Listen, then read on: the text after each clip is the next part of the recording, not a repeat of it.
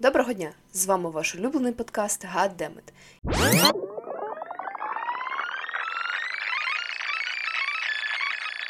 І сьогодні в форматі рубрики «Свій розум май» і «Goddamnit питай» Ліза і Софія будуть обговорювати українські проєкти, які відомі на весь світ. Під проєктами маємо на увазі як винаходи, так і просто якісь активності. Так, Софія, привіт! Привіт всім, привіт, Ліза! Так, сьогодні ми підготували по 3 ходи з відомими українськими винаходами і цими. Якими користуються і знають у всьому якими світі. Якими користуються люди, взагалі. І навіть можливо, Ілон Маск. А це вже нічого собі. Скоріше за все, Ілон Маск теж. І, можливо, навіть хтось на Марсі такий, оу.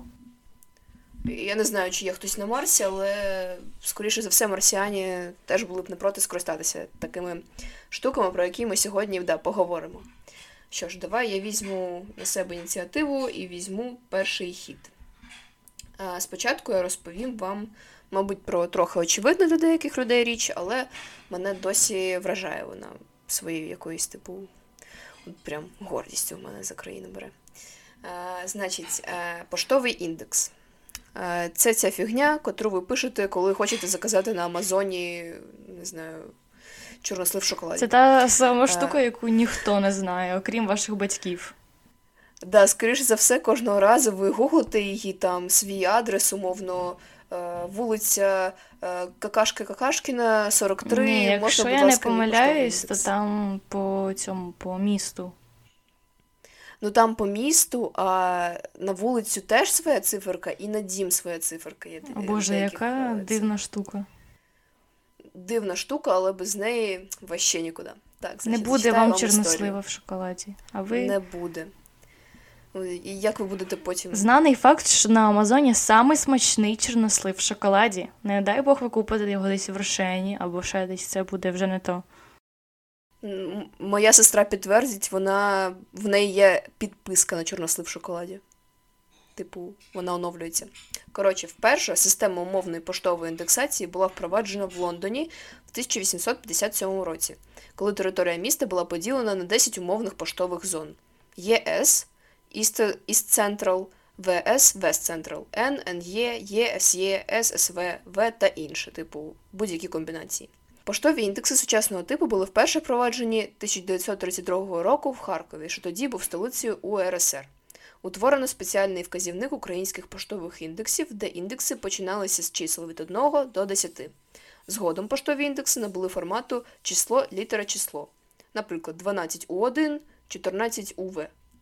Літера У всередині індексу означала Україна. Перше число – Київ, що для нього запровадили числа з 11 до 20, а наприкінці коду – менший поштовий район. Цю індексну систему скасовано з початку Другої світової війни і змінено на ще більш сучасну. Але принцип з 1932-го залишився такий самий. Ось так. Угу. Ну, дуже крута штука. Як до такого можна було б ще додуматись? Треба, але... це зручно, можливо, це і логічно, але... не зараз. Тим не менш, зараз цим користуються вже менше, але в Україні, я знаю, в Україні прям взагалі індекс – це пофіг, господі, я загуглю. А тут, в Німеччині, індекс – це обов'язкова штука на документах, при замовленнях, при доставках, завжди ти вказуєш індекс. Угу. Отак. Окей. У мене сьогодні будуть більш такі інноваційні і сучасні винаходи українців, тому слухайте. Рукавички Enable Talk дозволяють встановити мовний контакт між людьми з особливими потребами та тими, хто не розуміє мову жестів. Вони були розроблені у 2012 році командою українських студентів Quad Squad, не знаю, чи правильно прочитала, вибачте, Антоном Пастерниковим, Максимом Осикою, Антоном Степановим та Валерієм Ясаковим. На конкурсі Microsoft Imagine Cup 2012 цей проєкт посів перше місце. Кожна рукавичка має 15 сенсорних датчиків, які розпізнають мову жестів і трансформують її в текст на мобільному пристрої. З'єднання відбувається через Bluetooth, а працюють рукавички на сонячних батареях, що дуже-дуже екологічно і дуже круто. Ціна такого винаходу складає всього-навсього якихось $75. Це навіть... менше, ніж, або більше, ніж квиток на літак. США. Або в США це було доларів. Для порівняння. Ціни аналогічних приладів часто сягають $1000 США. І крім того, вони оснащені меншою кількістю сенсорів. І, скоріше всього, їх потрібно заряджати через USB або ще якось. Але хлопці великі молодці, і це просто вау. У мене це просто в голові не вкладається. Ти такий... а придумаю-ка я дуже круту штуку. І всі такі, о, так, давай. І потім всі над цим працюють, і у вас виходить просто щось бомбічне. Угу. Ну, це дуже, мені здається, це дуже круто, коли є такі штуки. Типу, ти завжди такий, на зв'язку. Завжди. Знаєш, що робити. Це вам не трубочка з зігзагом, що коли пити, коли ти ікаєш. Це вам трубочки, коли... це вам... рукавички, коли людина не розуміє мову жестів. Ну, так. Це дуже важлива штука. До речі, от я зараз згадала, я не впевнена, що це український проєкт, але я думаю, що це український, чомусь я так, в моїй пам'яті відклалося. Ти про все так думаєш. Ну, ні. Я бачила це дуже давно в Тіктоці, можливо, більше року тому. Проєкт називався «Позовіть Галю» чи ще якось... Коротше, це був проєкт, здається, випущений в Україні першопочатково, там, де ти, наприклад, в Києві десь знаходишся, да? І з тобою якийсь чоловік, який тобі не дуже приємний, і він там може до тебе приставати, або не відпускати, або там сказати, ой, я тебе підвезу, ой, давай поїдемо разом, ой, давай я тебе проведу, а ти така, типу, я не хочу. І тому в деяких закладах можна, сказати офіціанту або касиру, позовіть Галю, і він вас може вивезти через задній хід і викликати вам таксі. Типу, щоб людина вас перестала, скажімо так, сталкерити. Ось, це такий дуже... Тільки що я погуглила про цей проєкт, і він працює в Україні, Грузії і Росії. Позовіть Галю запустили в Києві, Тбілісі, Москві, Санкт-Петербургу і других городах Росії. Але я ніколи про цього не чула. Прикол.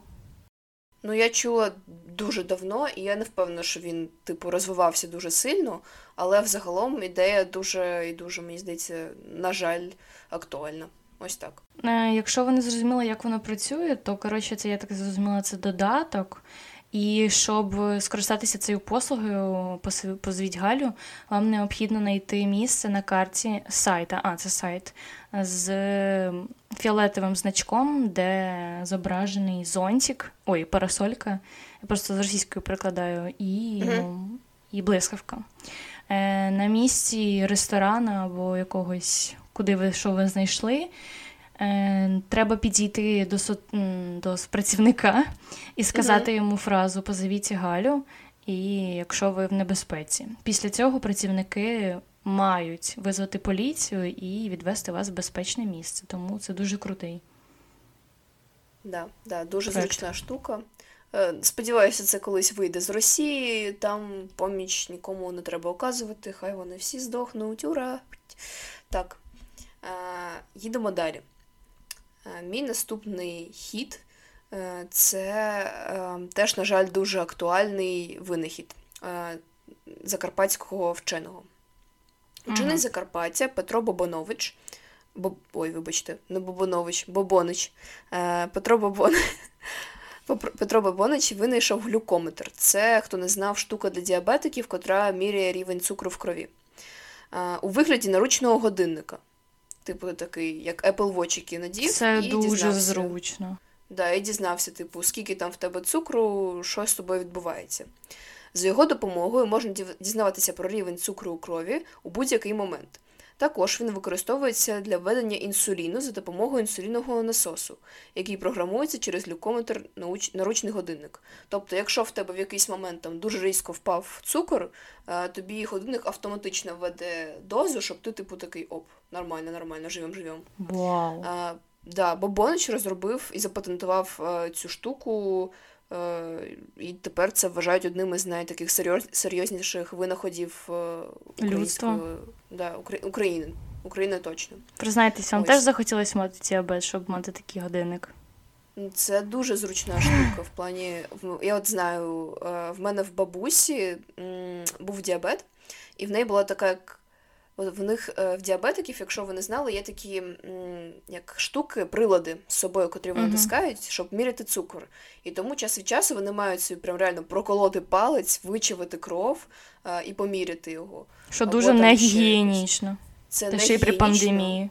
Да, по-друге, пальці постійно, просто колоті пальці, і ти реально не можеш ніяк це нормально цим займатися, подбати про себе. Я ще знаю, що цей, якщо ви пам'ятаєте таку русню чудову, не чудову, Ельдар Джарахов, да? Да? Знаєте, пам'ятаєте? Мені в моменті. В нього ж теж цукровий діабет, і в нього якась ця... А ти що, не знала? Ні. Блін, да він же всім розповідав, що в нього цукровий діабет. Ти думаєш, чому він такий низький, типу... А це що, якось від цього залежить? В мене, мене є купа друзів, які низькі, в них нема цукрового діабету. Ну, це не обов'язково, що якщо ти низький, в тебе цукровий діабет. Просто маю на увазі, що це дуже залежить, типу, ти... Коротше, Ельдар Джарахов низький, і в нього цукровий діабет. Ось вам такий збіг обставин. І в нього, типу, клапан якийсь є, котрий міряє йому цю всю шнягу на руці. І в жопі теж, але то не для цього. На руці, знаєш, там, де, ну, біля підмишки, але трошки нижче, ось там в нього клапан, котрий там є датчики, котрі міряють цукор, інсулін, всю цю штуку, і якщо в нього там падає цукор, то вводиться. Але, блін, ось оберіть самі, встроїти собі в руку клапан чи просто надягнути годинник. Ну, а з ним купатись можна? Думаю, так. Да. З клапаном, не з годинником. А, з клапаном? Ну... Якщо він встроєний, то на рукавниках, так. Да. Ну, да. Я ніколи... Ну, блін, здається, діабетикам не можна сильно довго плавати, або ще щось, тому, да. Тепер ви знаєте, чому Ельдар Джарахов завжди в моменті, тому що коли він не в моменті, йому вводиться доза інсуліна, і він дуже різко стає в моменті. Так, да, тому він завжди є в моменті.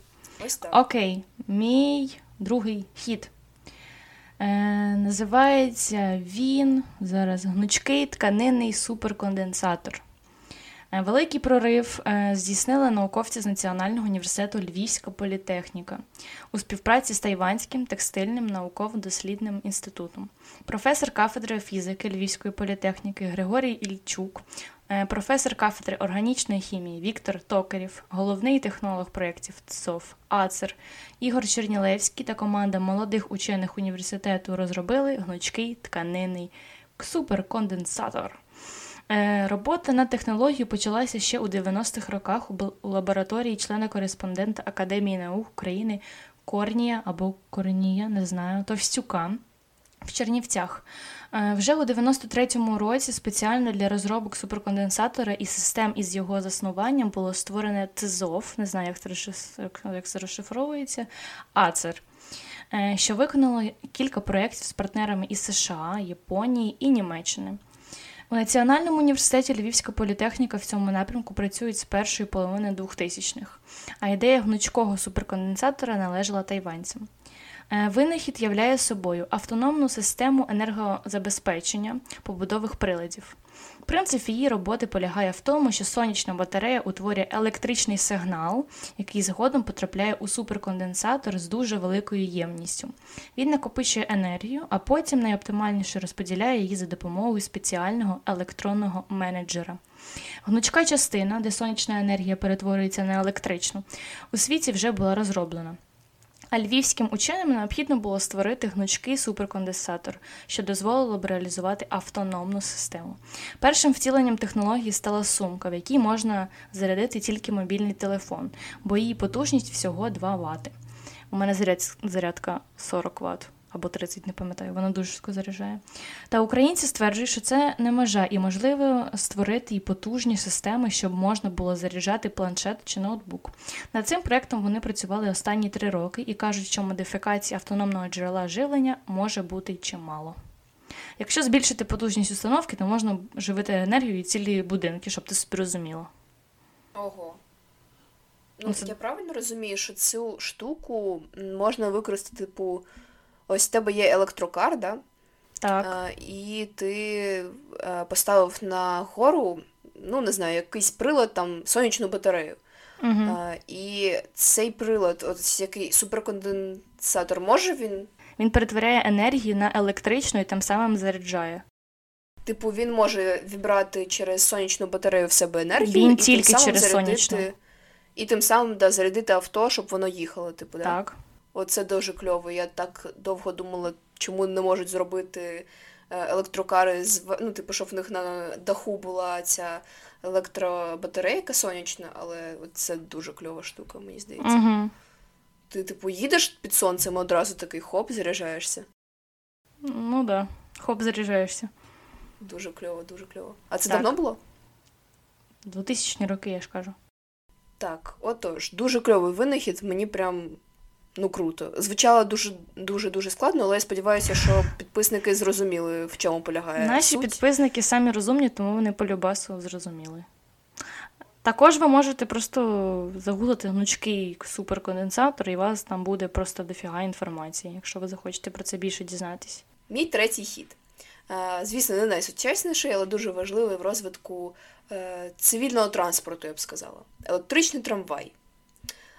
Хто не знав, електричний трамвай придумали в Україні. Зараз трошки вам розкажу історію. В Вінниці? Ні, не в Вінниці. А в Вінниці стоїть пам'ятник першому трамваю. Ну, може, першому в Вінниці трамваю? Ні. Ну, може, просто привезли його, я не знаю, але не в Вінниці. Окей, давай. Отже, трошки історії. На початку 1870-х років полтавчанин Федір Піроцький розробив технологію передачі електроенергії через залізний дріт. У 1880 році Піроцький представив проєкт застосування електрики для руху залізничних потягів з подачею струму. Через рік в Берліні проїхав перший трамвай, вироблений компанією Siemens за схемою українця. Тому перші електричні трамваї... Рав Siemens? Да. Рік Оуенс. Так, до речі, в Вінниці ви могли побачити пам'ятник трамваю, але ми це не вирізали, тому я не знаю, навіщо я це кажу. В Вінниці ви могли побачити трамваї, але вони не німецькі, а швейцарські, хто не знав. Ніхто не знав. Який в тебе... Особливо ті люди, які живуть в Вінниці, і на всіх трамваях написано «Дякую, Швейцарія, за трамвай». Вони цього точно не знали. Ну да, це прям я вам по секрету всьому світу. Ну, коротше, який твій улюблений напрямок трамваю? Улюблена цифра. Ну, дивись, перший трамвай в Вінниці їде через центр і аж до зал вокзалу. Тому, навіть... І потім ще він їде на електромережу, якщо вже назад. То він мій просто буся. Улюблена зупинка трамваю? По зручності чи по чому ми визначаємо? Ну, просто улюблена. Ну, в мене нема такого, що просто улюблена. Ну, напевно, всього, що біля Садовського, бо там центри, там, певно, дорозі вибігаєш, такий, о, да. Мені подобається на Максима Отомановського, да? Угу. Це так вона називається, ця зупинка? Да. Ну, крута. Біля школи? Вона зручна. Да, і там, типу, білий налив, і пам'ятник, і... клумби, і взагалі супер, не знаю, люблю цю зупинку. Окей, мій, третій, наші останні ходи пішли. У мене сьогодні рідкий струменевий скальпель. Створений у 2014 році в Харківському аерокосмічному інституті на Національному авіаційному університеті Київ. Суть винаходу полягає у використанні високого тиску, внаслідок чого нем'язова тканина видаляється практично без пошкоджень судинної системи. Рідкий струменевий скальпель допоможе полегшити операції на печінці, шлунку та зведення злоякісних пухлин. Один із авторів чудо скальпеля, професор Віктор Бочаров, закінчив харківський авіаційний конструктор, працював конструктором авіаконцерні Антонов, а у 83-му році став доктором наук. Своє життя професор присвятив гідравлічній струменевій техніці, розробляючи системи для авіаційної промисловості. Науковці під його керівництвом припустили, що технологію можна використовувати не лише у літаках, а й у операційних. Зовні прилад схожий на бормашину, яку кожен із нас бачив у кабінеті стоматолога. Поняла, типу, така штука? Так, Да, як фріза така жужить. Да. До складу апарата входять два скальпеля більшого і меншого діаметру для різних видів тканин. Як зі шприца і скальпеля під високим тиском витікає тонкий струмінь води. Цей струмінь і роз'єднує тканини і капіляри. При цьому він не пошкоджує великі судини, що зменшує втрати крові до мінімуму. Це дозволяє не тільки скоротити тривалість операцій, а як лікарі по 9, по 8 годин оперують, а й значно зменшити період післяопераційної реабілітації пацієнтів. Загалом, завдяки новинці, на маніпуляції йде в 2 рази менше часу. Гідроскальпель, якщо комусь цікаво, вже пройшов багаторічні клінічні випробування як на тваринах, так і на людях, довівши свою ефективність. Як правило, така технологія застосовується у складних випадках, коли використання традиційних інструментів неможливо.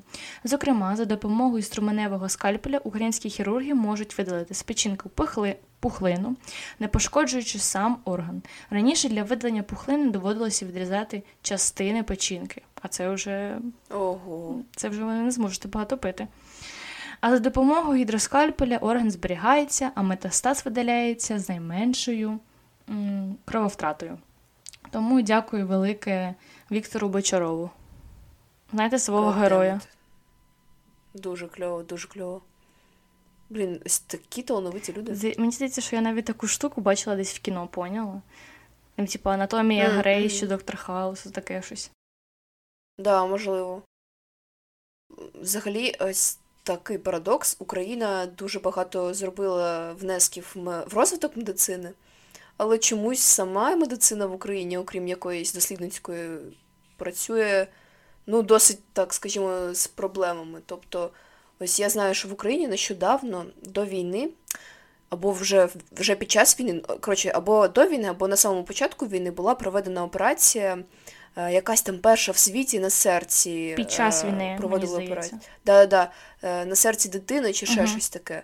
І я така думаю, блін, капець. І вона пройшла успішно. Я думаю, господи, як же ж так трапилось, що в нас бувають такі, знаєш, сплески рандомні, дуже сильної якогось прогресу в медицині, в хірургії, всьому цьому, але при тому ти такий, блін, ми все ще лікуємось углем. В таких лікарнях, в такому углем, да, угольком. І, типу, знаєш, це як типу, така штука, коли ти вчиш щось, і саме тяжке тобі дається просто на ізі, а база там якісь, як відмінювати щось, чи щось таке, я такий, типу, ну ні, а це так же само.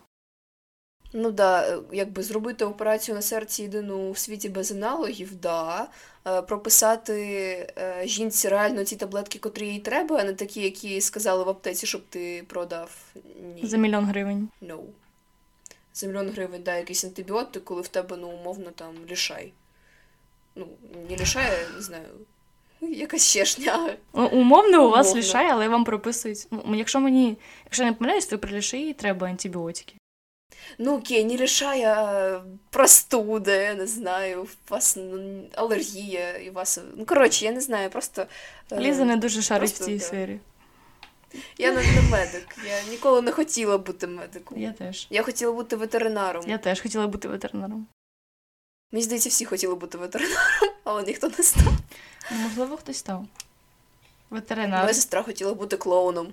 А стала? А стала я. Сорі. Ну, так, ось да. Ну, ще не вечір. Ще не вечір.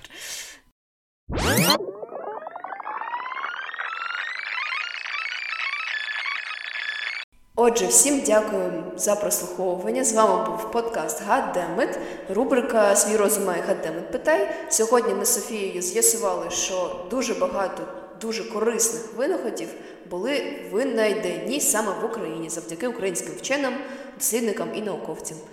Підписуйтесь на наш Інстаграм, це дуже важливо. В нас все ще 31 підписник, а нам треба як мінімум 5 мільйонів, я не знаю, дуже багато. Але ми ось їх дуже любимо, дуже цінуємо. Підписуйтесь, пишіть коментарі під останнім постом, щоб ви хотіли ще почути з наших вуст. Слава Україні! Так, героям слава! Не забувайте донатити на ЗСУ, підтримувати українську армію, український продукт, український контент і залишайтеся з нами. Цінуйте і пам'ятайте свою ідею, розмовляйте українською мовою і поважайте всіх. Ми вас любимо, цілуємо в пупок.